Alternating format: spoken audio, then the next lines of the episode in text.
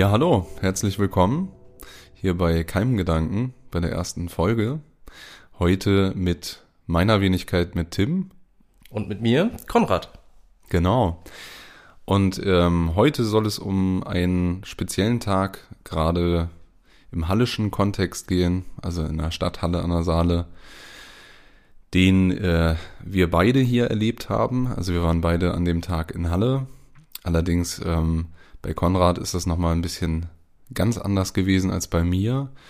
Es soll um den äh, 9. Oktober 2019, habe ich es jetzt richtig erinnert? Ja, ja ne? genau. Gehen, genau. Und ähm, vielleicht kannst du ja einfach mal anfangen zu erzählen, ähm, was du an dem Tag gemacht hast, was du erlebt hast.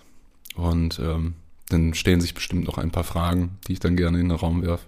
Genau. Ähm, ich würde erstmal für die, die es vielleicht äh, gar nicht so auf dem Schirm haben, nochmal ganz kurz erzählen, was vielleicht in der öffentlichen Berichterstattung äh, los war an dem Tag. Da ist äh, ein Einzeltäter mit was wie wir inzwischen wissen, äh, rechtem Hintergrund, antisemitischem Hintergrund, ähm, Amok gelaufen. Ja, hat sich darauf vorbereitet auf den Tag. Äh, es war nämlich Yom Kippur, also der höchste jüdische Feiertag. Und hatte diesbezüglich vor, die Synagoge anzugreifen, die es im Paulusviertel gibt. Genau. Und ähm, hat in diesem Zuge zwei Menschen umgebracht äh, allerdings niemanden von seinen Zielen, die er eigentlich umbringen wollte, denn er wollte letztlich jeden in dieser Synagoge töten. Das ist ihm nicht gelungen. Stattdessen hat er eine Passantin vor der Synagoge erschossen und im weiteren Verlauf des Tages hat er dann noch, äh, oder wenig später, einen ähm, Gast in einem Kiezdöner umgebracht. Äh, das alles geschah mit selbstgebastelten Waffen im Großen und Ganzen. Äh, ist dann noch geflüchtet an dem Tag, äh, hat bei der Flucht noch Leute verletzt. Ähm, genau, wurde dann aber letzten Endes von der Polizei geschnappt, wurde, äh, für, saß relativ lange in U-Haft. Dann ist vor kurzem, jetzt im Januar müsste es gewesen sein, dann auch das finale Urteil gefallen nach einer ungefähr halbjährigen Gerichtsverhandlung. Äh, ja, lebenslang mit anschließender Sicherheitsverwahrung. Genau. Äh, ich werde jetzt den Namen des Täters nicht groß äh, in diesem äh, heute im Zusammenhang nennen. Wenn es euch so sehr interessiert, gerne könnt ihr das googeln, da werdet ihr bestimmt einen Namen finden. Äh, für mich ist es einfach nur der Täter. Genau. Ähm, ich war an dem Tag, hatte ich einen einzigen freien Tag. Ja, also ich hatte, davor habe ich gearbeitet und am nächsten Tag hatte ich wieder Frühschicht.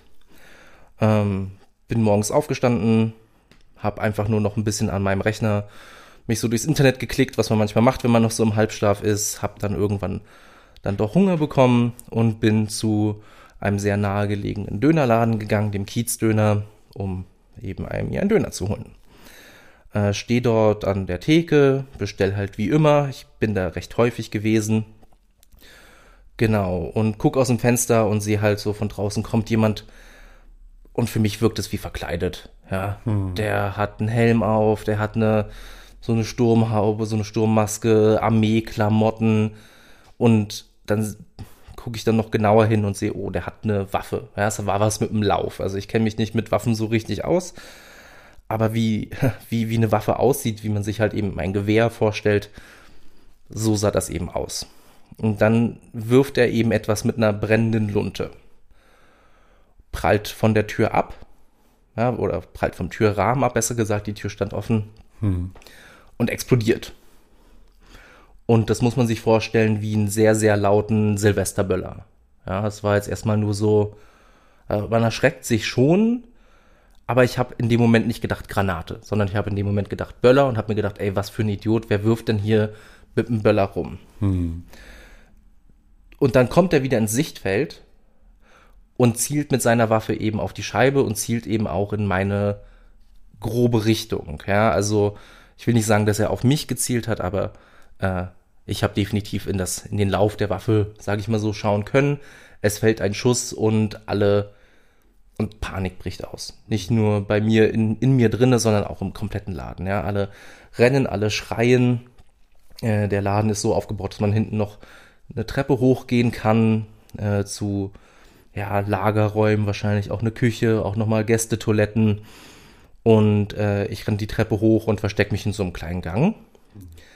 Schau noch mal runter auf äh, unter der Treppe beim Tresen ist, ähm, ich werde ihn jetzt auch nicht namentlich erwähnen, aber ist ein Mitarbeiter des Dönerladens, äh, der kauert hinterm Tresen und macht das Geräusch für leise sein, ja, den Zeigefinger vor den Lippen und definitiv Angst in seinen Augen.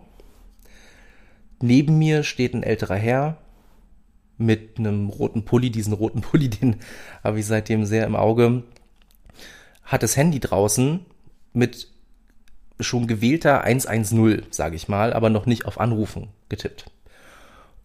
Und guckt mich an und fragt mich, 110? Ich so, ja, natürlich. Ja, klar, ruf, ja. ruf da mal an. Ich habe erst im Nachhinein erfahren, er hatte seine Brille beim Hochrennen, beim sich verstecken nicht dabei gehabt. So. Das heißt, ob hm. die Frage jetzt war, soll ich die anrufen oder habe ich das richtig eingetippt? Das weiß ich bis heute übrigens nicht, warum er das gefragt hatte, aber ähm, er hat dann auch angerufen. Und ähm, es fallen weiter Schüsse, es wird gerufen. Und die Leute rennen, ich sehe die Bewegung an mir vorbei Richtung, was ich bis heute weiß, ist, dass dort Toiletten sind und halt eben auch ein Lagerraum, rennen dorthin. Und mein Gedanke war, wenn es dort nicht rausgeht, weil ich war da oben noch nie, ich war da hinten noch nie, mhm. dann sitzen wir in der Todesfalle. Dann kriegen die uns. Und ich sage bewusst die, in meinem Kopf waren es mehrere Angreifer. Ich habe zwar nie mehr als einen gesehen, konnte ich auch nicht, es war ja nur einer, aber in meinem Kopf waren es mehrere. Und ich sehe dann direkt hinter mir ist eine offene Tür oder halboffene Tür und das ist eine Toilette. Eine sehr, sehr kleine Toilette, eine Mitarbeitertoilette. Ähm, und ich verstecke mich da drinnen, will sie zuschließen, merke aber, oh, das hat einen eisernen Schlüssel. Ja, keinen, und der wäre, in meinem Kopf wäre der richtig laut gewesen. Wenn ich den jetzt so umdrehe, dann macht's richtig laut. Klack, und dann wissen sie sofort, wo ich bin. Ja. Und ebenfalls doof, keine Türklinke innen. Nur noch der Rest einer Türklinke. Und ich halte die Tür einfach nur zu. Ja, drinnen ist es sehr dunkel. Ich höre nach wie vor Schüsse, ich höre Gewimmere, ich höre Flehen, ich höre aber auch Rufe äh, und auch, dass, dass Sachen kaputt gehen. Ja. Und in deinem Kopf malst du es dir anders aus, als die Realität ist. Mhm. Ja, in meinem Kopf sind es mehrere Leute, die haben jetzt doch die Leute hinten eventuell gefunden und erschießen sie gerade alle und genau. Ähm, in dem, in, wie fühlt man sich in so einer Situation? Ich bin jetzt in meinem Versteck, aber da kann ich nicht raus, mhm. weil direkt vor der Tür sind sie. Ja, das war für mich klar. Das heißt, ich kann jetzt nicht einfach gehen. Ich bin eingeschlossen in diesem kleinen dunklen Raum und die Wahrscheinlichkeit ist eh hoch, dass sie das alles durchsuchen und dann finden sie mich auch. Ich kann sie nicht mal abschließen, die Tür, und selbst wenn ich sie abschließen könnte, dann könnte man die auch aufbrechen und mh, hm, ich bin weg. Ja, ich bin, ich bin tot. So, und eine, eine Todesangst, ich hoffe, dass das noch nicht so viele erlebt haben, ich bin mir sicher, dass es noch nicht so viele erlebt haben, ähm, ist unbeschreiblich. Ja, dass du eben in der Gewissheit bist, okay, ich werde jetzt sterben. Das ist nicht mal sowas, uh, das ist eine gefährliche Situation, sondern doch, ich werde jetzt sterben. Dachte mir, na okay, ähm, ich schreibe mal nochmal in meinen Familienchat meinen Eltern und schreibe halt einfach nur, ich liebe euch. Ja, äh, hatte nicht das Gefühl, dass ich da jetzt irgendwie noch einen langen Text schreiben muss. War schon so als Abschiedsnachricht gedacht.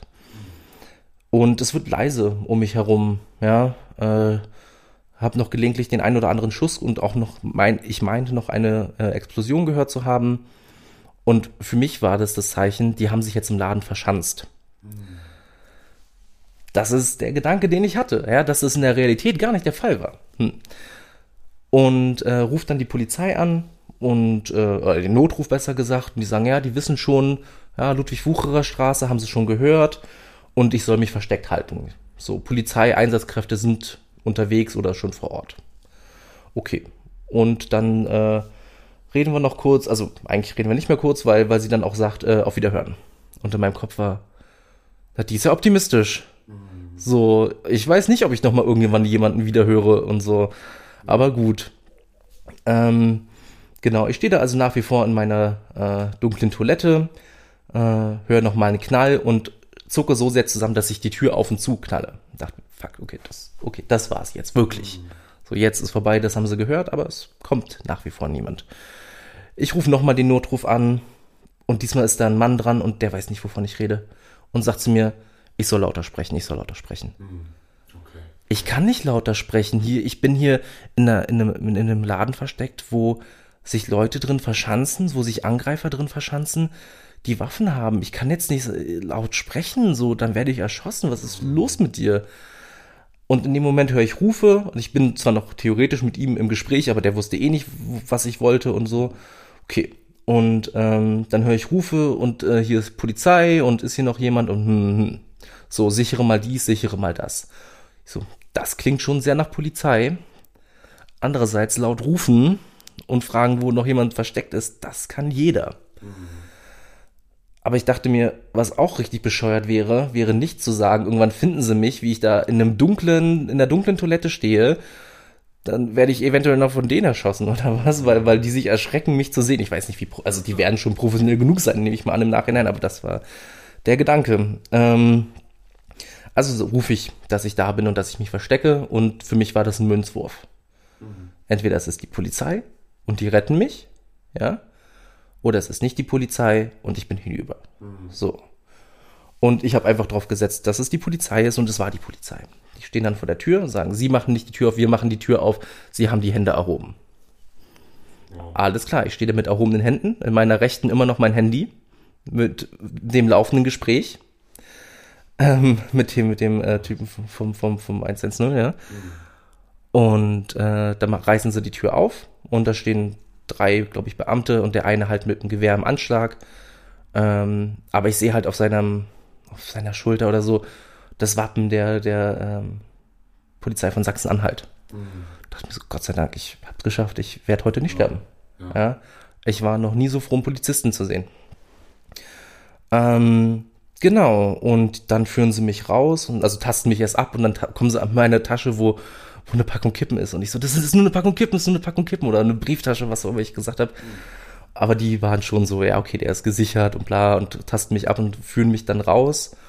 Ähm, und draußen sind sie alle. Alle, die ich im Dönerladen gesehen habe, sind draußen. Der Mann mit dem roten Pullover, mein, äh, der Mitarbeiter des Dönerladens, der mir meinen Döner hätte machen sollen, ja. Alle sind da und ich dachte mir, yeah, wir haben es alle rausgeschafft. Irgendwie, es muss hinten einen Hinterausgang gegen, geben. Alle haben es sicher rausgeschafft. Ja, und dann ähm, sitze ich da ein bisschen, die sagen zu mir alle, ey, du siehst aus, als ob du gleich umkippst. Ich war natürlich sehr blass, immer noch sehr zittrig, ja, und äh, mir wurde Trinken angeboten und bla und jetzt atme mal durch. Ich bin auch mit dem Mitarbeiter des Dönerlands direkt um den Arm gefallen, so, oh, ich hab's geschafft, wir haben's geschafft. Ja. Ähm, und dann erfahre ich erst so, vielleicht drei, vier Minuten später, dass es doch nicht alle geschafft haben. Ja, in dem Laden wurde jemand erschossen. Und ich so, oh, der muss dann wohl hinter mir die Treppe hochgegangen sein oder irgendwas, ja. Naja, ähm, das war ziemlich heftig, weil ich eben gedacht habe, dass alle das sich herausgeschafft haben und ich wusste auch nichts von der Synagoge oder irgendwas. Guck auf mein Handy, was ich weise auf stumm geschaltet hatte, während ich noch in der Toilette war. Mehrere verpasste Anrufe der Familie, die natürlich äh, die Abschiedsnachricht eben als solche irgendwie auch interpretiert hatten und überhaupt nicht wussten, was los ist. Ich rufe an und genau, konnte alles aufklären. Und nachdem ich da auch mit denen gesprochen habe, hat sich das alles so ein bisschen im Sande verlaufen. Ja, die Polizisten arbeiten da so vor sich hin, sperren alles ab. Und ich sitze da nur und gucke dem Treiben zu, weil ich wollte nicht nach Hause. Ich wollte eigentlich, hätte ich ganz gerne mit jemandem gesprochen. Ja. Aber ich hatte ja niemanden zum Sprechen. Ja, die Polizisten waren hauptsächlich, also die, die irgendwie seelsorgisch, sage ich mal, unterwegs waren, die waren bei dem Kollegen von dem Erschossenen. Ja. Und irgendwann kommt eben eine Frau und fragt so, war hier jemand dabei? Ist hier jemand Augenzeuge? Und irgendjemand sagt so, ja, der, der da auf der Treppe sitzt, der war drinnen. Und dann kommt sie auf mich zu und da kommt es dann zu dem äh, Interview mit NTV, RTL, whatever. Ja. Irgendein Privatsender halt. Ähm, genau, und ich war einfach nur happy, dass überhaupt jemand mit mir spricht. Und wenn ich eins kann, dann ist es halt irgendwie schon zu beschreiben, was ich eben, also mit Worten kann ich mich einigermaßen gut ausdrücken. Und habe das halt eben beschrieben und dann halten noch andere ihr Mikrofon hin und hm, und ich habe endlich irgendwie die, die Möglichkeit überhaupt zu sprechen. Natürlich, ich habe davor mit meiner Familie gesprochen, aber ich wollte denen jetzt auch nicht übelst auf den Sack gehen. Ja, und ähm, genau. Und irgendwann war dann aber irgendwie ein Pressesprecher der Polizei da und der war dann doch ein Ticken interessanter als ich, was okay ist. Ähm, ja. Hm. Jedenfalls, irgendwann bin ich dann doch nach Hause. Ja. Und dann habe ich den Rest auch noch, wie die meisten anderen, verfolgt über, über halt Twitter und andere soziale Medien, Live-Ticker, was da eigentlich los war. Und am selben Abend war noch eine Gedenkfeier für die Opfer an der, auf dem Marktplatz. Und da bin ich hingegangen. Und dort habe ich dann äh, über Freunde von Freunden äh, die Mitarbeiter der MOB, mobile Opferberatung, getroffen. Und danach war ich mit denen ständig im Kontakt. Und das waren die Leute, die wirklich auf mich zugekommen sind, um mir zu helfen. Denn vom Staat, sage ich mal, oder von öffentlichen Behörden kam erstmal nichts. Am den Tag nicht, aber eine Woche, vielleicht zwei Wochen später kam ein Brief, übrigens, falls sie sich irgendwie, falls sie Seelsorge brauchen, ne? Ja. Dann geh mal da und dahin und der weiße Ring und so. Genau, aber ich hatte die mobile Opferberatung und die stehen mir seit dem Tag auch immer hilfreich zur Seite. Ja, und das war der, der neunte, der neunte Zehnte für mich. Wow. Ja, ist krass. Also wenn ich das auch nochmal irgendwie so, so detailliert oder wenn du es nochmal so detailliert irgendwie beschreibst, ähm, weil ich meine, dagegen war mein, war der Tag für mich total ruhig und entspannt. Also bei mir war es auch nur so, ich war am Arbeiten und ähm, eine Kollegin schrieb irgendwie in den Teamchat, glaube ich, ähm, Schießerei im Paulusviertel, passt auf euch auf. So, und das klang einfach nur wie, ich glaube, ich meinte es ja vorhin auch schon, wie im Western. Das klang irgendwie so, ich konnte das gar nicht einordnen. Ich dachte, huch, ist das jetzt Mafia oder was ist jetzt da überhaupt los und warum im Paulusviertel? Genau, also, das Paulusviertel, das sichere mh. kleine Nest, wo die, die fertig sind mit Studieren, ihre Familien gründen. Ja, wo ein AfD-Plakat nicht auf Augenhöhe hängen darf, weil es abgerissen wird. Das linke, liberale Paulusviertel. Ja. Ganz genau, ja. Und ähm, dann war das, ich weiß auch noch, dass ich den Tag auch nicht mehr zu Ende gearbeitet hatte. Irgendwann war ja auch die Anweisung äh, von der Polizei, nicht mehr rauszugehen, also mhm. wirklich auch nur noch irgendwie drinnen zu bleiben, abzuwarten.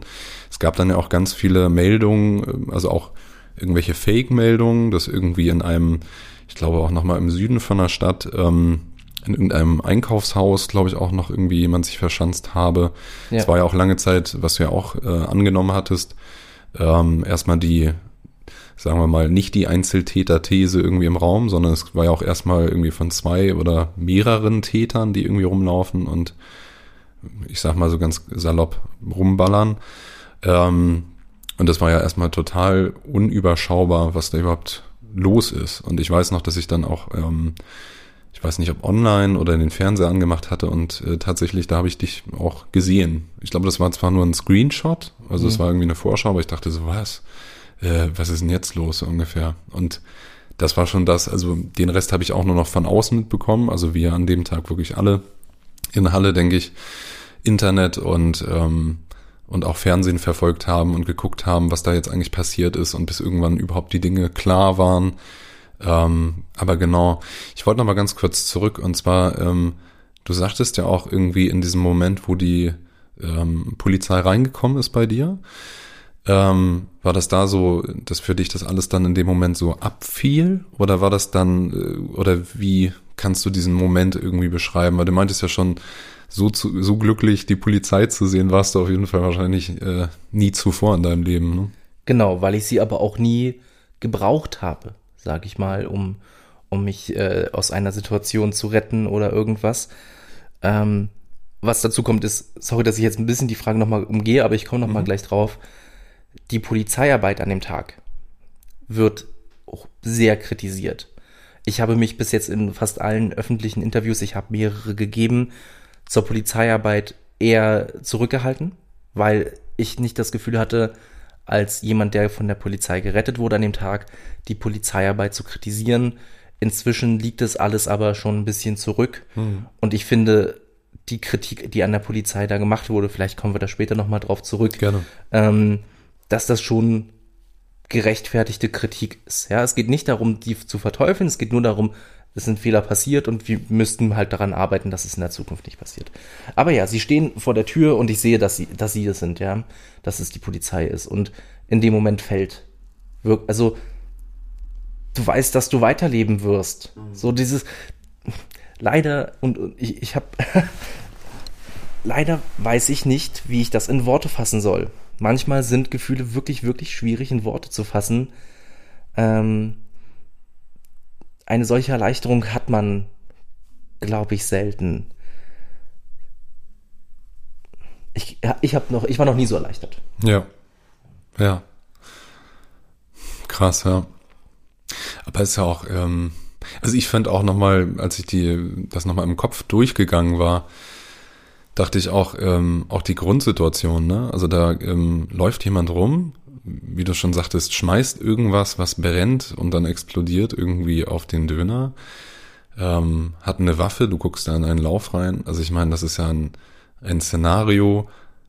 Also ich denke, so rational geht man da gar nicht ran in dem Moment, aber wo ich sagen würde, was ist hier los? Also was, warum? Warum läuft der hier rum? Warum ballert der hier auf diesen Laden? Was, was sind da die Hintergründe? Also das, ist ja wirklich nicht begreifbar in dem Moment, oder? Hm. Das Warum ist keine Frage, die man sich in der Situation stellt.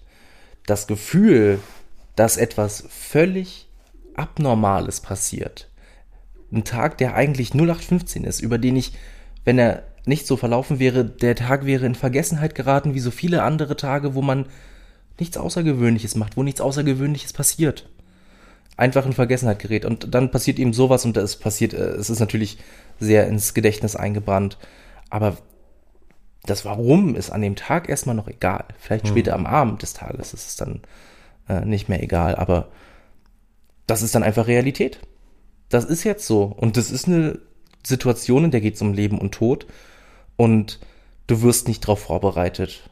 Warum auch? Es passiert uns nicht. Also sicherlich, wenn man in, in Ländern lebt, wo es viel mehr Gewalt gibt, wo es, wo es Kriege gibt und so weiter, da ist das, was ich erlebt habe, eigentlich Pillepalle und niemand würde sich, niemand würde mir ein Mikrofon mhm. vor die Nase halten, weil ja, jeder Dritte hat irgendwie Leute, die äh, auf ihn schießen, bla bla bla. Ähm, aber in Deutschland ist es so surreal. Mhm. Ja. ja, definitiv.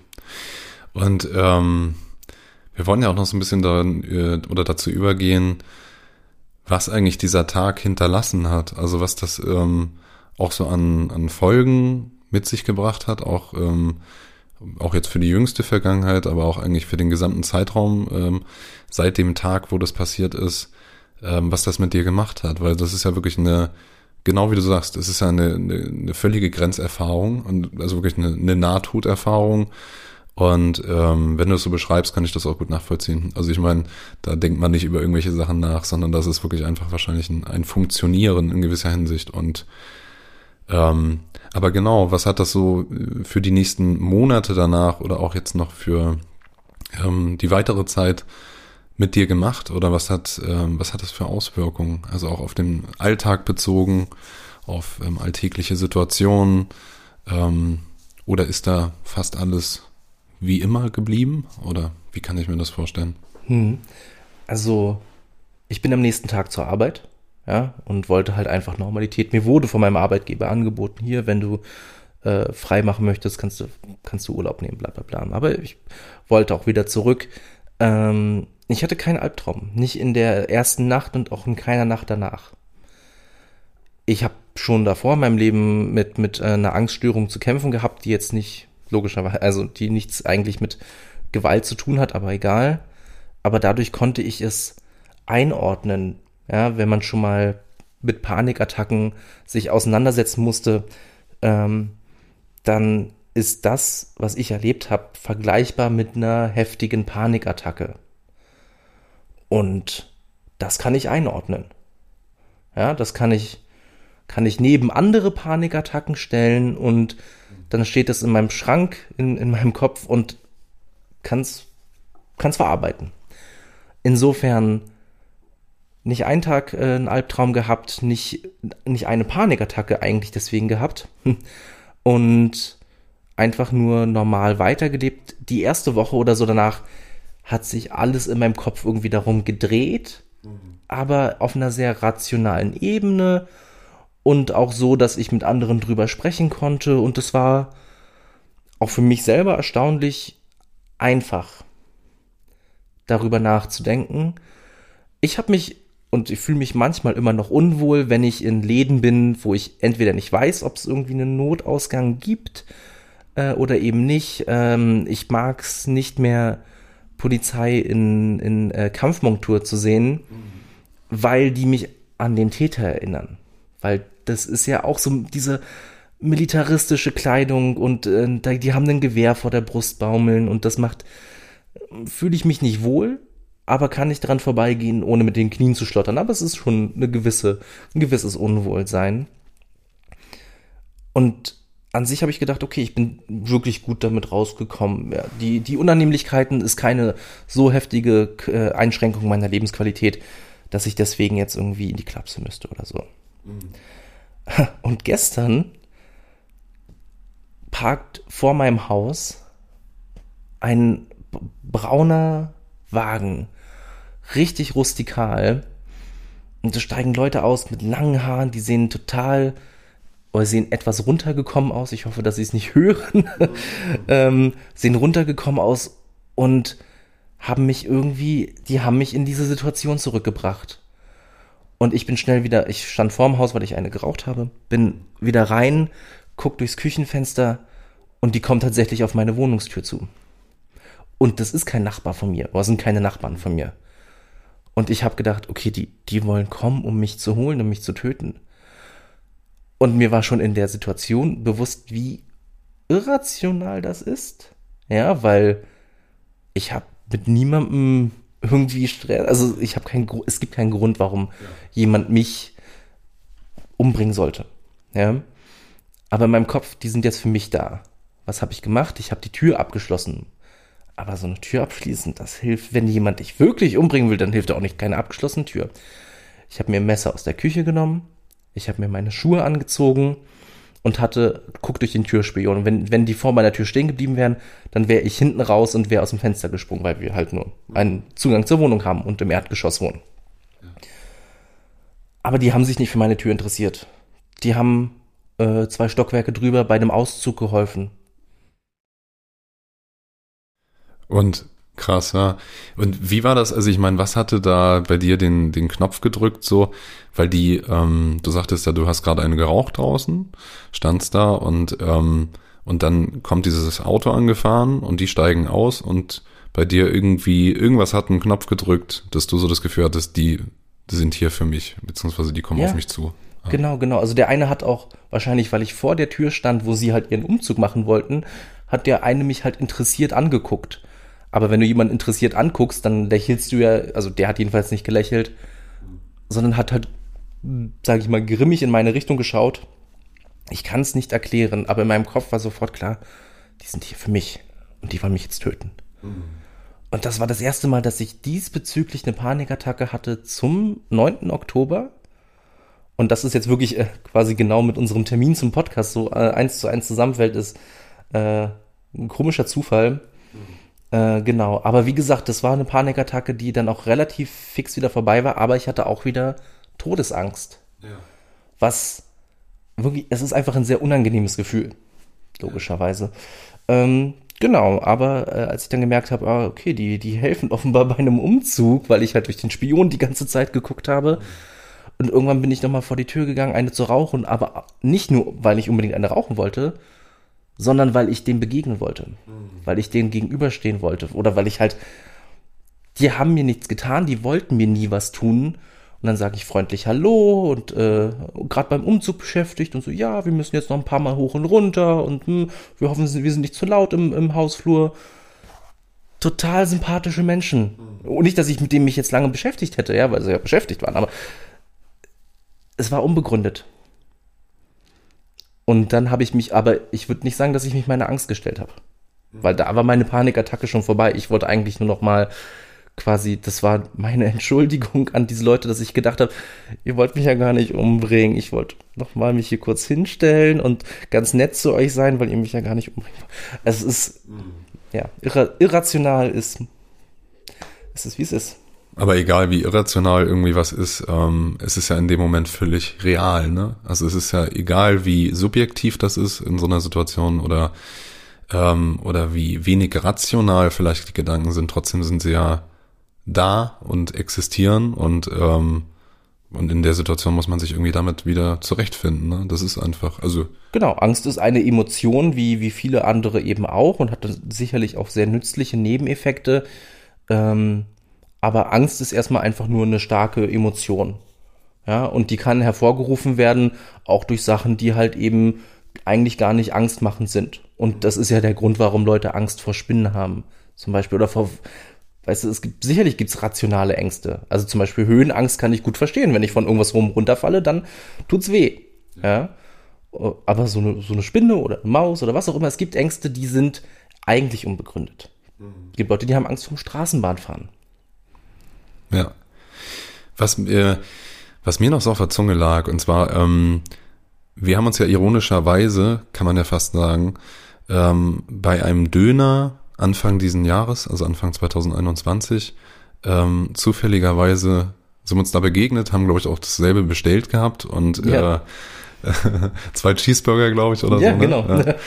Und ähm, und das ist aber auch schon, das spricht ja schon Bände. Also ich meine, dass du nach wie vor auch in einen Döner reingehst. Also ich hätte mir auch gut vorstellen können, äh, dass für andere die Konsequenz aus der Situation gewesen wäre, nie wieder einen Fuß in einen Döner zu setzen oder so. Oder also ich meine, oder vielleicht insgesamt nicht mehr in Restaurants zu gehen oder nicht mehr in irgendwelche Stehimbisse oder so. Also alles, was irgendwie so eine Situation wieder triggern könnte oder wieder hervorbringen könnte oder was irgendwie Parallelen dazu hat, ne? Also dass es halt meinetwegen einen Stehbereich gibt und äh, eine Theke und so weiter und so fort. Aber da ähm, ist es ja de facto so, dass du nach wie vor in Dönerläden reingehst und der Kiezdöner ist oder war, ich bin inzwischen umgezogen letztlich, ähm, mit meiner Freundin zusammengezogen ähm, und, und die sind, der, ist, der war direkt vor meiner Haustür. Also wirklich zwei Minuten und ich bin da auch jeden Tag, wenn ich zur Arbeit bin oder wenn ich zu irgendwo hingelaufen bin, bin ich eh dran vorbei. Und ich weiß gar nicht, wie lange das war. Der war ewig zu. Ne? Weil da auch ewig, der war ewig abgesperrt und jeder, der im Paulusviertel gewohnt hat, weiß ja auch, da lagen Blumenkränze, da standen Kerzen und so weiter. Das war halt auch ein Ort der Trauer, sag ich mal. Ja, und Kundgebungen waren auch dort. Der war zu. Aber als er dann neu eröffnet hat, bin ich hin zur Neueröffnung. Und eins, des, eins der ernsten Sachen, die ich gemacht habe, ich bin auf die Toilette gegangen dort. Und das wollte ich halt eben, ich wollte gucken, wie fühle ich mich dort, aber ich habe nichts gefühlt. Ich stand in einem gekachelten, dunklen Raum. War die Toilette und war der, also ich habe mir ehrlich gesagt davon gar kein Bild gemacht. Ähm, wurde da viel umgebaut oder ist der Laden eigentlich genauso wie vorher auch? Äh, kann man sich den immer noch so vorstellen? Und auch, ähm, was du sagtest gerade, die Toilette und ähm, das Ganze drumherum, ist das noch so wie gefühlt zumindest äh, dem naheliegend wie am äh, 9. Oktober? Oder ist das, hat sich das verändert? Es hat sich insofern verändert, dass ähm, die Tische und die Sitzbänke haben sie jetzt geändert. Ja, das heißt, der Aufbau im Essbereich ist etwas anders, aber alles andere soweit ich das sehen kann. Also die Theke kann man, glaube ich, nicht groß umbauen. Ähm, aber nee, das ist alles gleich geblieben. Es ist halt nur eine Gedenkwand dort, die da lange hing, ja, eben in Gedenken an den, äh, an den beiden äh, Verstorbenen, getöteten Verstorbenen, klingt so, als ob die einfach eingeschlafen wären. Nee, die wurden ja umgebracht. Ja. Brutal umgebracht. Ähm, genau, dafür war eine Wand da. Ähm, ob die immer noch da ist, weiß ich nicht weil ich ähm, jetzt einfach in einem anderen Teil der Stadt wohne und deswegen dort nicht mehr wirklich vorbeikomme. Ja, ja. Okay. Hm. Ja, aber ähm, Wahnsinn. Aber das heißt, wie gesagt, ähm, auf Dönerläden bezogen und so gehst du nach wie vor ähm, da. Ja, ähm, das hat auch sicherlich damit zu tun, dass äh, Döner eins meiner Lieblingsgerichte ist. Ähm, man kann es auch nicht wirklich nachmachen, finde ich. Äh, ja, nee, mache ich weiter. Äh, wie gesagt, ich, ich wüsste ganz gerne bei Dönerläden immer, ob es einen Notausgang gibt oder nicht. Aber weiß ich auch nicht immer und ist auch okay. Ich habe kein Herzrasen in einem, in einem Stehimbiss. Es ja. geht. Und ist es so, ähm, vielleicht auch nochmal auf andere Dinge bezogen, ähm, wenn du draußen auf der Straße rumläufst und dir begegnet jemand, der, naja, es gibt ja so Kampfmonturen, ähm, dass jemand irgendwie so eine Bundeswehrjacke oder irgendwie sowas in der Richtung trägt, mit Tarnfarben oder so. Also ich meine, das gibt's ja immer mal wieder. Ähm, ist das so, dass sowas bei dir irgendwie was auslöst, oder? Ja, äh, ja gut, dass du es ansprichst. Stimmt, das ist auch auf jeden Fall äh, ein Auslöser ähm, und sogar einer der stärkeren. Ähm, das ist etwas, was ich sehr unangenehm finde. Tagsüber tatsächlich, obwohl das Ganze ja tagsüber passiert ist, aber was auch immer Sonnenlicht mit unserer Psyche macht. Aber tagsüber finde ich es nicht ganz so bedrohlich. Aber wenn ich so jemanden abends oder eine Halbdämmerung oder so sehe, erstens, ich wechsle die Straßenseite. Ja. Und zweitens, ich laufe deutlich langsamer, wenn wir in dieselbe Richtung müssten. Ja, so dass der quasi einen Vorsprung und ich den beobachten kann. Und wenn wir in, wenn er mir entgegenkommt, dann laufe ich richtig schnell. Um möglichst schnell weg zu sein von dem. Und ich drehe mich auch dann häufiger um. Ähm, aber es ist nicht verbunden mit, mit Todesangst oder irgendwas, sondern es ist einfach nur ein sehr, sehr Unwohlsein und ja, Unwohlsein. Mhm. Hm. Ja, definitiv. Hm.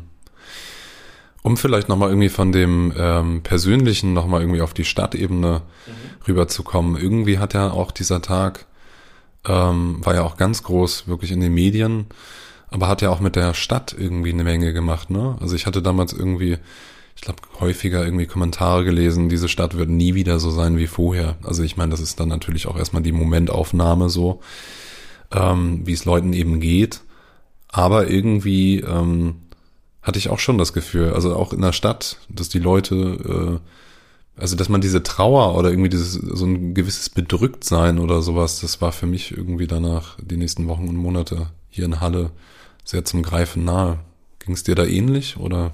Hm? In den nächsten Wochen ja, aber das hat nicht lange gedauert, bis zumindest mein Empfinden ist es so, Normalzustand ist erreicht.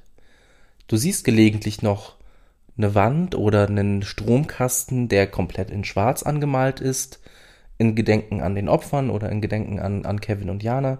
Ähm, das sieht man noch gelegentlich.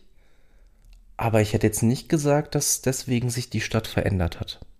Das ist zumindest mein Empfinden. Mhm. Mhm. Ja. Ja, vor allen Dingen, dafür müsste man ja auch wissen, wie es vorher genau gewesen ist und was sich dann dementsprechend verändert hat überhaupt, ne? Aber also, wir haben lange genug in, wir haben lange genug davor in Halle gelebt, um eigentlich Experten dazu zu sein, zu sagen, wie ist die Stimmung? Und die, äh, findest du, also die Stimmung hat sich durch Corona geändert, logischerweise, wie sich alles dadurch verändert hat. Ähm, aber ich würde auch sagen, also nee, meine Beobachtung ist von, von Halle, von der, von der Stadt her an sich, ähm, dass es relativ viele Menschen schon immer, also seitdem ich Halle kenne, ähm, habe ich hier viele Menschen wahrgenommen, die denen es, glaube ich, äh, nicht so gut geht. Also jetzt nicht nur finanziell, sondern auch so emotional, ähm, perspektivisch vielleicht auch im Leben. Und ähm, das ist jetzt auch ganz unabhängig von dem, äh, von dem Tag gewesen. Also es war schon immer so, dass ich irgendwie gemerkt habe, okay, irgendwie, ich würde es vielleicht irgendwie mit so einer, so eine depressive Glocke oder sowas beschreiben, die über der Stadt hängt.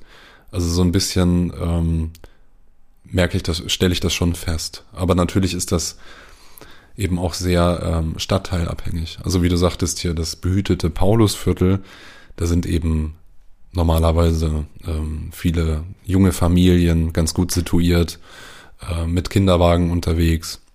Ähm, wenn jetzt nicht Corona wäre, würden ganz viele draußen sitzen wahrscheinlich und würden ihren Kaffee oder was auch immer trinken.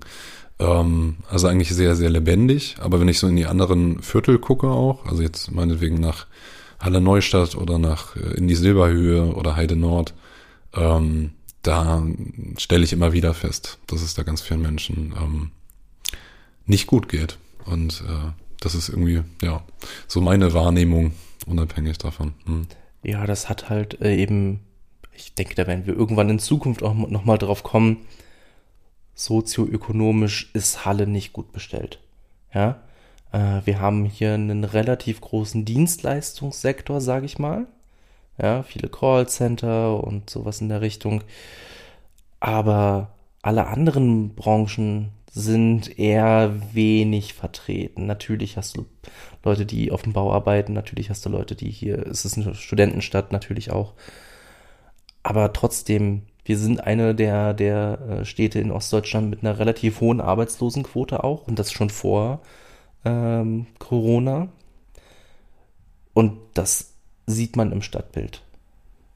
Da stimme ich dir zu. Also es ist, ja, es ist so. Und äh, wo, wo man Armut hat, da hat man eben auch äh, radikalisierte Menschen. Da hast du eben äh, viele Menschen, die rechts sind. Ja, Weil es einfacher ist zu sagen, derjenige ist schuld, weil er eine andere Hautfarbe hat und weil er hierher kommt und ne, als zu sagen, unsere Regierung ist schuld. Obwohl das sicherlich auch viele sagen, dann wären sie Reichsbürger. Ähm, ähm, aber genau, also es ist halt irgendwie, es ist, es ist nicht einfach eine Halle. Ähm, mit, mit einer, sag ich mal, schlechten Ausbildung, einer schlechten schulischen Ausbildung, einen Beruf zu finden, mit dem du eine, eine vierköpfige Familie groß kriegst. Ja, und dann lebst du eben in Bezirken, die gefühlt seit der Wende dafür lebe ich noch nicht lange genug in Halle, aber ich, äh, meine Freundin lebt schon ihr Leben in Halle. Es ist hier nicht viel passiert. So, man sieht gelegentlich ein paar Bauwerke. Das ist alles um, um den Hauptbahnhof. Mhm. Ist jetzt, hat jetzt alles eine neue Fassade bekommen.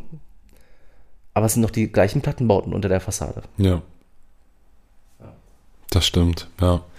Auch im Stadtbild insgesamt, ne? Also ich meine, was mir irgendwie in diesen, ähm, ich glaube, jetzt sind es auch schon neun, neuneinhalb Jahre oder so, die ich in Halle wohne, was mir da aufgefallen ist, ist, dass immer mehr leerstehende Häuser irgendwie dann doch äh, restauriert werden oder wurden mhm.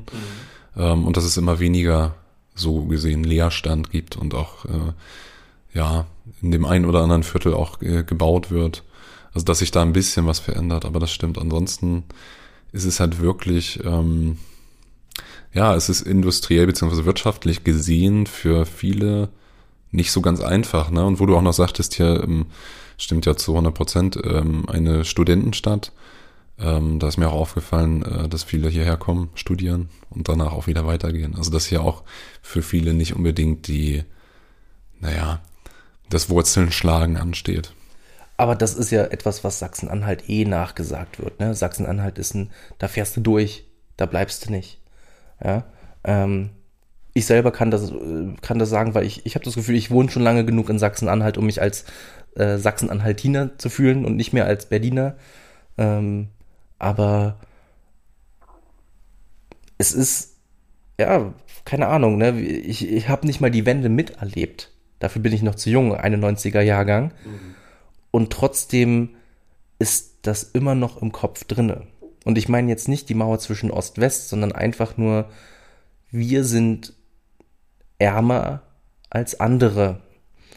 Und das ist nicht nur etwas, was man sicherlich auch mit Statistiken, feststell Statistiken feststellen könnte, dass das tatsächlich der Fall ist. Davon bin ich überzeugt, aber das müsste ich, äh, ich, ich werfe es einfach mal so in den Raum, mhm. lass mich gerne vom Gegenteil überzeugen, aber es ist auch eine mentale Einstellung. Zählt viel dazu, ne? Ja, auf jeden Fall. Hm. Ich wollte noch mal ein bisschen rüberkommen, aber ich finde eigentlich thematisch passt das ganz gut. Ähm, also so diese Perspektivlosigkeit und auch Radikalisierungstendenzen. Ähm, ich denke, das wäre vielleicht auch nochmal für ähm, eine Folge in der Zukunft auch nochmal potenziell ein Thema. Ähm, also so die Radikalisierung auch äh, bei dem Attentäter, ähm, die da ja auch stattgefunden hat wo, ähm, wo ich denke, dass auch Perspektivlosigkeit in einem gewissen Rahmen auf jeden Fall auch ein, ein sagen wir mal, sehr ja, je nachdem ein sehr schlechter Nährboden ist. Ähm, oder man würde sagen, glaube ich, ein sehr guter Nährboden, ne? Also wo so rum, das Schlechte drauf gut gedeiht. Ähm, aber wie gesagt, das könnten wir ja nochmal in einer anderen Folge auch nochmal thematisieren. Aber wo wir schon dabei ja. sind, mhm. ich, warum in einer anderen Folge? Also wenn man es wenn man's gesamtgesellschaftlich, klar, können wir mhm. gerne, aber jetzt einfach nur zum Täter. Ja. Arbeitslos, außerhalb von Halle, in, äh, bei, bei seinem Vater lebend oder bei seiner Mutter, eins von beiden. Mutter, ne? Ich glaube, ja, ja, genau. Und ähm, total isoliert. Nur im Internet, ja, auf 4chan und ähnliches. Und dort halt eben sich noch mehr radikalisiert. Ja, kriegt dann, und das ist, äh, wird immer noch vom äh, BKA untersucht, inwieweit denn andere Leute ihn unterstützt haben, irgendwie äh, über Bitcoin Geld bekommen, ja, das, was er eben, wurde er eben auch finanziell und, äh, unterstützt, äh, um sich das eben alles so zu organisieren. Ja. Ne, also das trifft auf ihn zu. Und ich sage nicht, jeder, der isoliert ist, ist der nächste rechte Attentäter. Überhaupt nicht. Aber mit so, was, wie du schon gesagt hast, was willst du mit so einem Nährboden machen? Du kannst eh nicht viel machen, dann isolierst du dich noch im Internet und dann zack, hast du so jemanden. Ähm, Im Gerichtsprozess wurde er von einem Nebenkläger die ganze Zeit als Feigling bezeichnet. Ja, nicht mit dem Namen, nicht mit dem Täter, sondern als Feigling. Und irgendwann haben seine Anwälte gesagt, hier, wollen Sie das nicht mal irgendwie einbinden, dass er, der meinen Mandanten die ganze Zeit Feigling nennt? Mhm. Und dann hat halt der Nebenkläger gesagt, hat quasi die Definition von Feigling genannt, hat gesagt, trifft doch alles zu. Mhm. Ja, ähm, ich kenne auch andere äh, in dem Kreis halt, die sagen, das ist ein richtig armes Würstchen, so, ne, der ist auch nicht groß. Ich habe jetzt bin ich mir stand ich ihm ja gegenüber, ne? Mhm. Saß ihm gegenüber und das ist keine beeindruckende Persönlichkeit, keine beeindruckende Gestalt. Ja, der hat halt versucht, gelegentlich Leute niederzustarren, inklusive mich. Aber er ist auch nicht, er sieht nicht gefährlich aus. Wenn, wenn du an dem vorbeilaufen würdest, das wäre ein 0815 Mensch. Und also, das, ohne, ohne ihn jetzt beleidigen zu wollen, sondern einfach nur, es ist ein 0815-Mensch. So, da würdest du jetzt nicht viel drüber nachdenken, würdest ihn aber auch definitiv nicht als gefährlich einschätzen. Aber jeder, der eine Splitterbombe baut und jeder, der äh, sich selber Waffen äh, zusammenbastelt in seiner Garage, natürlich kann der gefährlich werden. Hm. Ich weiß gar nicht mehr, worauf ich ursprünglich hinaus wollte. Ja, nee, aber guter Punkt. Also ich meine, ähm, die Radikalisierung von ihm, ne, beziehungsweise auch so die, die ähm, Perspektivlosigkeit. Also ähm, er hatte ja auch sein, sein Studium abgebrochen. Ähm, dann noch ein Punkt, der mir ähm, auf jeden Fall auch aufgefallen ist. Ich glaube auch äh, keine Freundin, also auch keine nee. Beziehung oder sowas.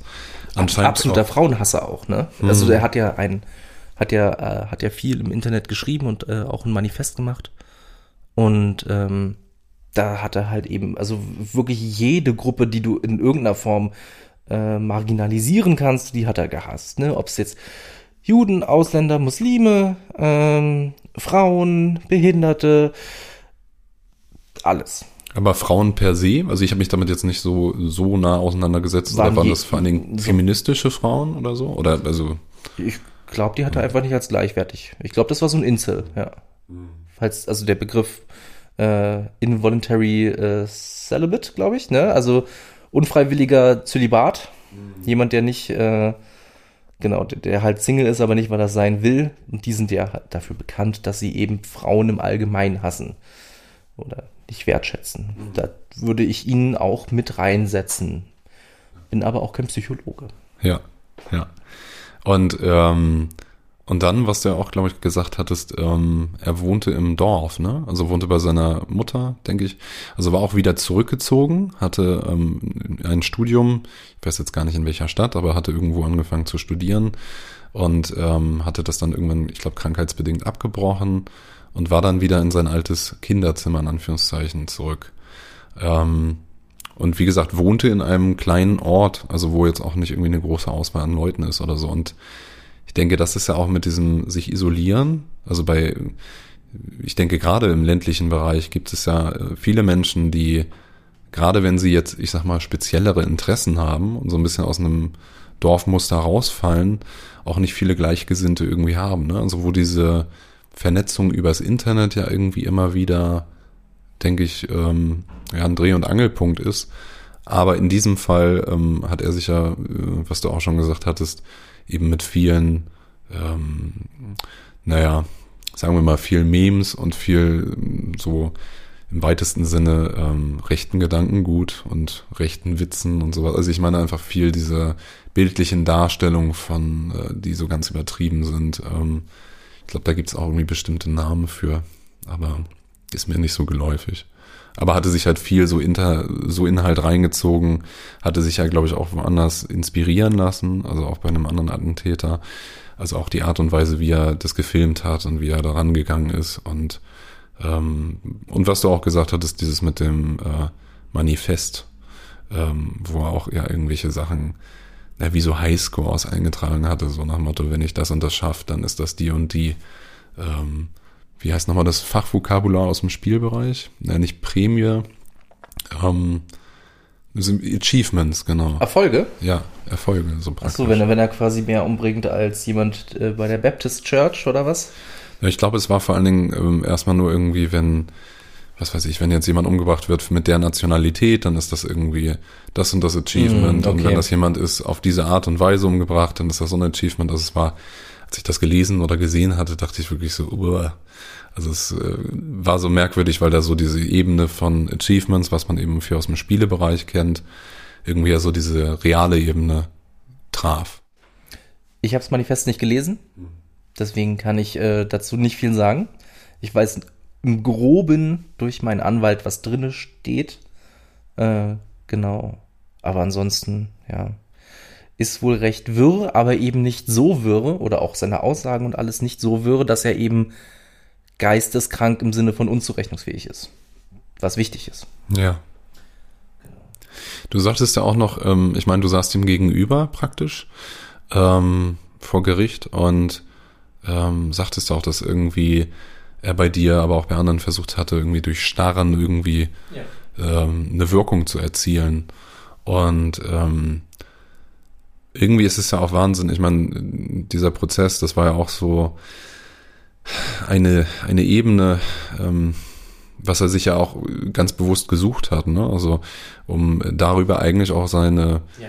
Ähm, seine Hassbotschaften und das, ähm, was er für richtig und für falsch ansieht und so weiter, ähm, auch zu verbreiten und dafür eigentlich auch eine Plattform zu bekommen. Ähm, ja. Hat er zum Glück nicht, also ähm, die, die äh, Vorsitzende Richterin hat es meines Erachtens gut unterbunden dass er diese Plattform hat, hat ihm auch quasi gesagt, also wenn sie in der Art und Weise weitermachen wollen, dann sind sie den Rest des Tages unten im Keller, wo ich nehme an, halt einfach Zellen sind, sage ich mal, für Leute, die auf ihren Prozess warten. Ähm, genau, also einmal hat er was geworfen Richtung Nebenklage, das war so eine Art Hefter. Ähm, genau, aber an sich wirklich bis auf den ersten Tag, wo er was sagen durfte, danach war der, saß der da und hat halt auf dem Laptop rumgetippt. Das war's. Ja, und gelegentlich hat er gelacht. Ja, ähm, oder halt eben gegrinst und alles. Äh, aber es sind ja auch Leute dann dort, die eben Gutachten schreiben, ob er Reue zum Beispiel zeigt. Und das hat er eben nicht. Ja, das Einzige, was er bereut hat, war zwei Deutsche umgebracht. Verdammt. Hm. Es ist ja eigentlich auch, also ich meine, total absurd. Der ähm, geht an diesem Tag los und möchte ähm, bestimmte Ethnien umbringen mhm. und ähm, also in diesem Fall in die Synagoge rein ja. und auch ja am, äh, am höchsten Feiertag, am höchsten jüdischen. Ähm, und dann klappt das alles nicht und dann bringt er wahllos eigentlich mehr oder weniger irgendwie Leute um, die er halt auf der Straße trifft, irgendwie Passanten oder ähm, ja. Und äh, also krass, dass er da wirklich nur irgendwie ähm, das bereut hat sozusagen. Es hat die Falschen getroffen, so ungefähr, oder ja. wie man das auch mal nennen möchte. Hm. Ich meine, diesen, ich habe es ja häufig als Böller bezeichnet, aber es war eine Splitterbombe, die er in den, ähm, die er in den Kiezdöner werfen wollte. Da ist nur der Zünder hochgegangen. Die Bombe selber nicht. Und wenn die Bombe A durch den Türrahmen durchgeflogen wäre und B richtig hochgegangen wäre, dann wäre es durchaus möglich gewesen, dass letztlich jeder der dort in diesem Bereich stand, äh, auch tödlich verletzt hätte werden können. Ja, äh, es ist eine Splitterbombe hochgegangen, das war vor der Synagoge, aber da ist er ja, wie wir wissen, nicht reingekommen. Genau. Ja, naja. Ähm, für den, oder sagen wir mal nicht für den Tag, sondern auch irgendwie für die darauffolgenden Wochen und Monate, was mich einfach noch interessiert, ähm, hättest du dir irgendwie bestimmte Dinge gewünscht? Oder ähm, du sagtest ja schon, dass halt die, die mobile Opferberatung, glaube ich, war das, ne? Mhm. Ähm, dass du zu der Kontakt hattest und auch dich jederzeit an die wenden konntest und so. Ähm, dass da jetzt von der polizeilichen Seite nicht so viel äh, Unterstützungsangebot jetzt zumindest erstmal im Raum stand.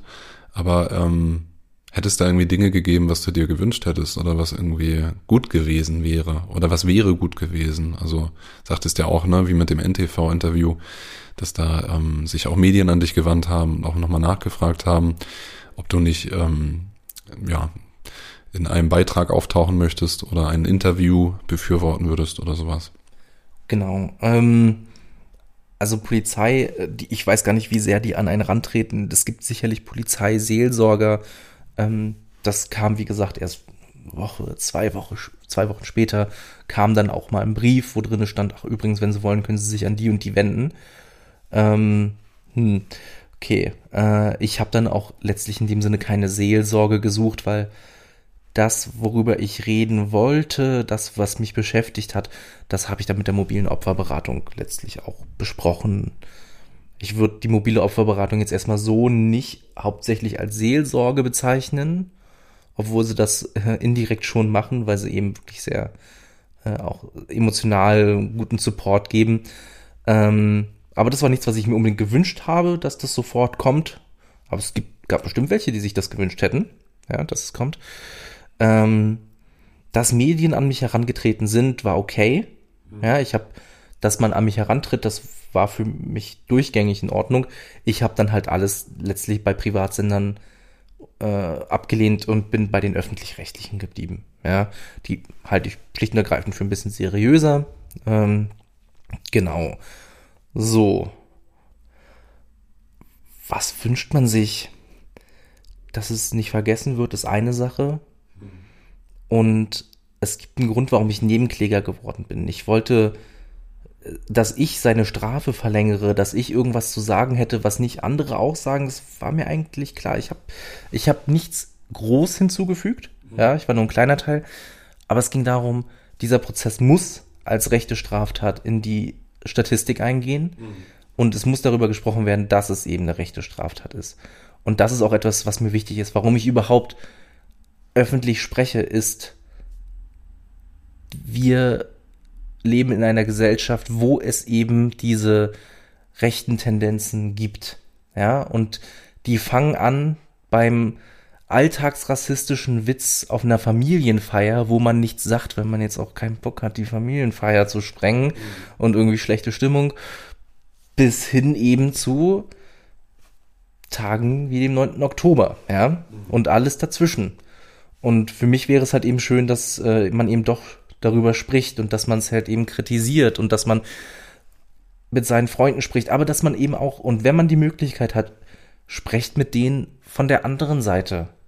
So, ich werde, mein Freundeskreis besteht aus linken Menschen. Und wir müssen uns nicht gegenseitig davon überzeugen, dass Fremdenhass und, und Frauenhass und alles Mögliche, dass das Schwachsinn ist, das ist bei jedem meiner Freunde eine, eine Selbstverständlichkeit. Aber wir müssen in Dialog treten mit den Leuten, die wir vielleicht noch da rausziehen können aus solchen Spiralen. Und deswegen brauchen wir nicht nur den öffentlichen Diskurs, sondern auch wir privat müssen diesen Diskurs führen, wo es auch vielleicht manchmal unangenehm ist. Zum Beispiel eben Arbeitskollegen, Familienmitgliedern.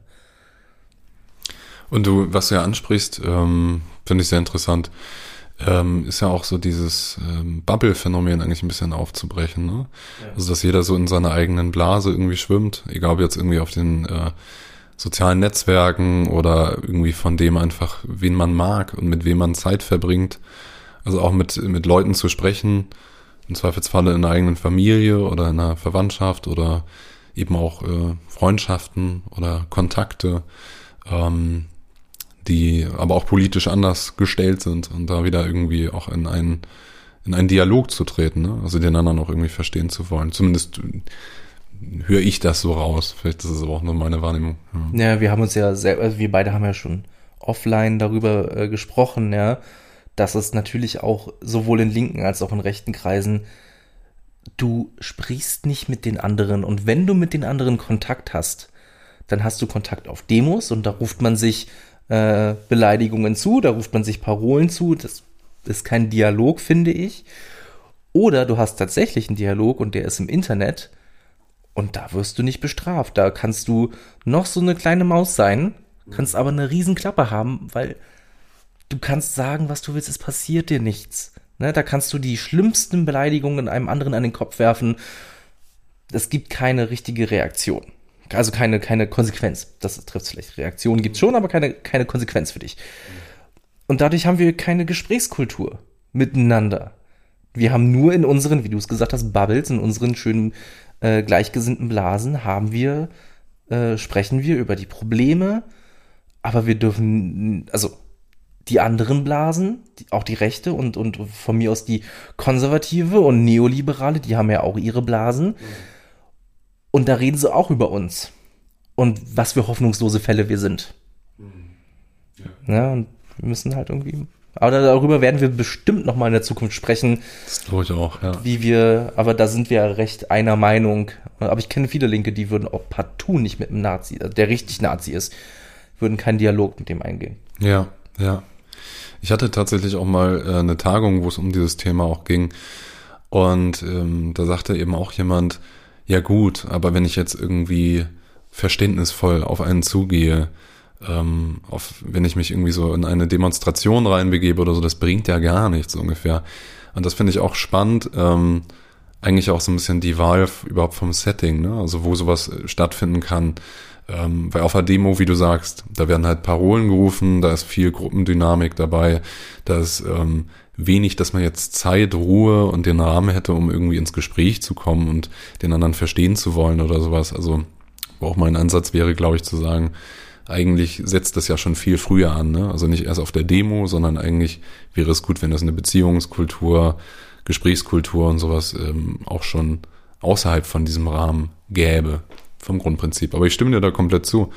Ähm, was äh, ist auch meine Wahrnehmung, dass äh, viele aus dem linken Denkspektrum, genauso wie auch aus dem rechten, äh, eigentlich überhaupt nicht mehr an einem Dialog interessiert sind und eigentlich, dass da auch super schnell irgendwie ähm, durch irgendwelche Terminologie, durch irgendwelche Wort, Wortschätze, die benutzt werden, irgendwelche Wörter, ähm, sich jemand praktisch schon so rausballert aus dem Diskurs, also raushaut und, ähm, und auch nicht mehr ernst genommen wird. Ne? So nach dem Motto, wenn der jetzt das Wort benutzt hat, ah, okay, das ist ein Rechter und das ist jemand, der so und so tickt und so weiter und so fort. Ähm, genau, und, und, und für die Rechten ist es so, die sehen sich zum Beispiel nicht als, als Nazis und wenn mich jemand als Nazi bezeichnet, dann ist das Gespräch vorbei. Mhm. Weil ich bin kein Nazi, ich bin ein rechter Patriot. Mhm. Dass das für uns Linke so nah aneinander dran ist, dass es fast schon deckungsgleich wirkt ist für ihn dann unverständlich. Mhm. Weil es liegen doch Welten dazwischen, ein Nazi zu sein und ein rechter Patriot zu sein. Ja. Für ihn. Ja.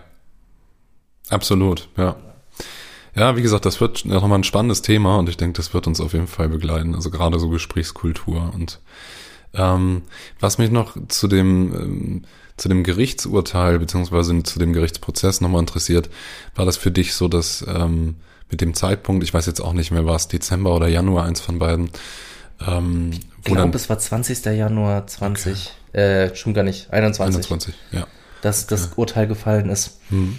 Und hat das bei dir nochmal irgendwie so einen Endpunkt gesetzt, wo für dich, du, also du das für dich ein bisschen, naja, abhaken ist irgendwie das falsche Wort, aber doch, so ein bisschen. Doch, also, also was heißt abhaken, aber hm. ähm, das war ein guter, das war ein guter Punkt.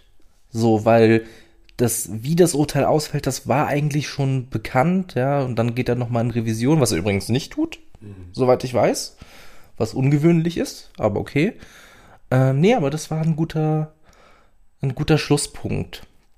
Das ist für uns alle, ja, alle, die da betroffen sind, ist das kein Schluss, das gibt's nicht, das Buch ist nicht zu, aber es es hat ein, die Geschichte hat letztlich ein positives Ende mit seiner, ähm, mit seiner lebenslangen äh, Strafe und alles, was jetzt kommt, ist Epilog. Hm. Ja. Hast du eigentlich nochmal von den Leuten, also du sagtest ja, dass neben dir ein älterer Mann mit einem roten Pullover war, ähm, beispielsweise, hast du die nochmal irgendwann wieder getroffen oder nochmal wieder gesehen oder kam das gar nicht mehr vor. Ja. Nee, also tatsächlich, das wäre so äh, eine von den Personen, äh, wo es mich auch nochmal interessieren würde. Na, wie, wie geht's dir eigentlich jetzt? Ähm, wir haben uns über unsere Anwälte mal Grüße zukommen lassen, das war's dann aber auch. Äh, mit den äh, Leuten im, im Dönerladen, die dort gearbeitet haben an dem Tag oder an sich, die den Döner dann betreiben, habe ich noch so lose Kontakt gehabt. Das verschwimmt jetzt aber auch mehr und mehr ähm, mit der Zeit, was auch natürlich ist, denke ich. Mit denen hatte ich noch mehr Kontakt. Aber an sich waren wir alle, das klingt jetzt vielleicht ein bisschen doof, aber wir waren über unsere Anwälte in der Nebenklage, auch mit der Synagoge zum Beispiel, wollten wir das immer irgendwie, wir sind eine Gruppe von Betroffenen und nicht zwei Gruppen. Mhm. Wir wollen uns nicht spalten lassen zwischen den Juden und den Dönerleuten, so, ja. Wir wollten schon immer irgendwie Einigkeit zeigen. Genau. Und das haben wir, denke ich, auch nach, nach außen hin immer ganz gut geschafft. Auch wenn ich sagen muss, in, ich weiß nicht, wie es den anderen ging, vielleicht hatten die viel, viel, viel mehr, aber ich hatte mit niemandem wirklich viel Kontakt. Ich hatte mit ein paar Leuten aus der Synagoge geschrieben äh, und mit deren Vertretern und so, man, man hat sich mal im Gericht getroffen und hat dann nette Worte ausgetauscht, aber dass da jetzt irgendwie Freundschaften entstanden wären, sondern man war einfach solidarisch miteinander. So man, und nach außen hin zeigt man eine geschlossene Front. Ja. ja. Wir müssen unbedingt Licht anmachen. Definitiv. Es wird langsam ziemlich dunkel hier drinnen, ne? Aber ja, vielleicht ist es auch ein, ein guter Punkt, ähm, um äh, langsam zum Ende von der Folge zu kommen. Mhm. Aber ähm, liegt dir noch was auf dem Herzen? Also gibt es noch irgendwas, was du loswerden willst? Nicht, dass ich das jetzt irgendwie unterbreche oder. Ja, mir liegt ja. noch was ganz Dolle auf dem Herzen. Ja. Und zwar, ähm, das ist jetzt die erste Folge von Keimgedanken. Und man könnte ja sagen, dass ich heute der Experte war. Ja, weil ich war so ganz dolle nah dran am, am 9.10. Mhm. Und irgendwann reden wir über Themen, wo ich gar nicht so dolle nah dran bin. Ja, wenn wir zum Beispiel, ich will jetzt nicht spoilern, aber wir hatten ja schon ein paar Gedanken gemacht und dann reden wir zum Beispiel mal über ähm, bedingungsloses Grundeinkommen. Mhm. Und da bin ich ja überhaupt kein Experte drin und sitze dann hier trotzdem mit dir und rede darüber. Ähm, ich hoffe, dass das für die Hörer äh, quasi, dass das ist einfach nur, wir sind zwei junge Menschen und unterhalten uns über Themen und versuchen uns so gut wie möglich auf ein Thema vorzubereiten aber wir wollen nicht, und ich denke, da kann ich auch für dich sprechen, eine äh, absolute Autorität darstellen. Und wir wollen auch nicht sagen, ähm, dass wir das Wissen mit Löffeln gefressen haben. Und es gibt auch einen Grund, warum wir Keimgedanken heißen, weil wir wollen ja eigentlich Gedanken anregen. Ja, wir wollen sie aufkeimen lassen. Ähm, und insofern ähm, müssen wir gar nicht Experten sein und ihr müsst keine Experten sein, sondern äh, genau, wir, wir reden erstmal nur so in den Äther und hoffen, dass wir coole Gespräche führen können. Das war für mich irgendwie wichtig, das nochmal ja. loszuwerden. Nicht, dass die Leute dann in der nächsten Folge sagen so, hä?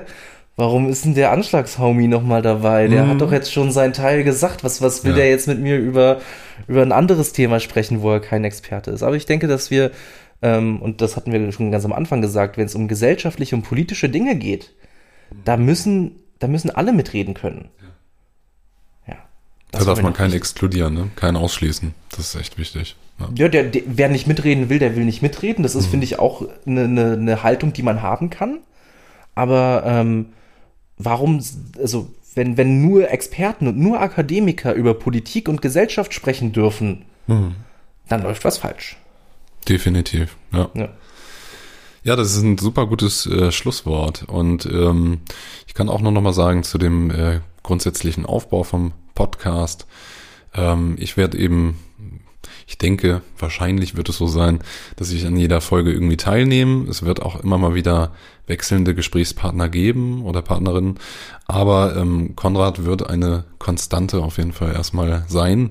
Und ich freue mich darüber sehr und äh, bedanke mich auf jeden Fall bei dir für die Offenheit auch echt, ähm, weil es ja schon ein krasses Thema ist, auch gerade als ähm, Eröffnung für den Podcast über sowas Persönliches und ähm, ja, sowas Intimes auch zu reden. Also finde ich total cool und ja, vielen lieben Dank an dich und äh, vielen, vielen lieben Dank auch fürs Zuhören an euch da draußen in ja. den Äther hinein. Hm. hinein.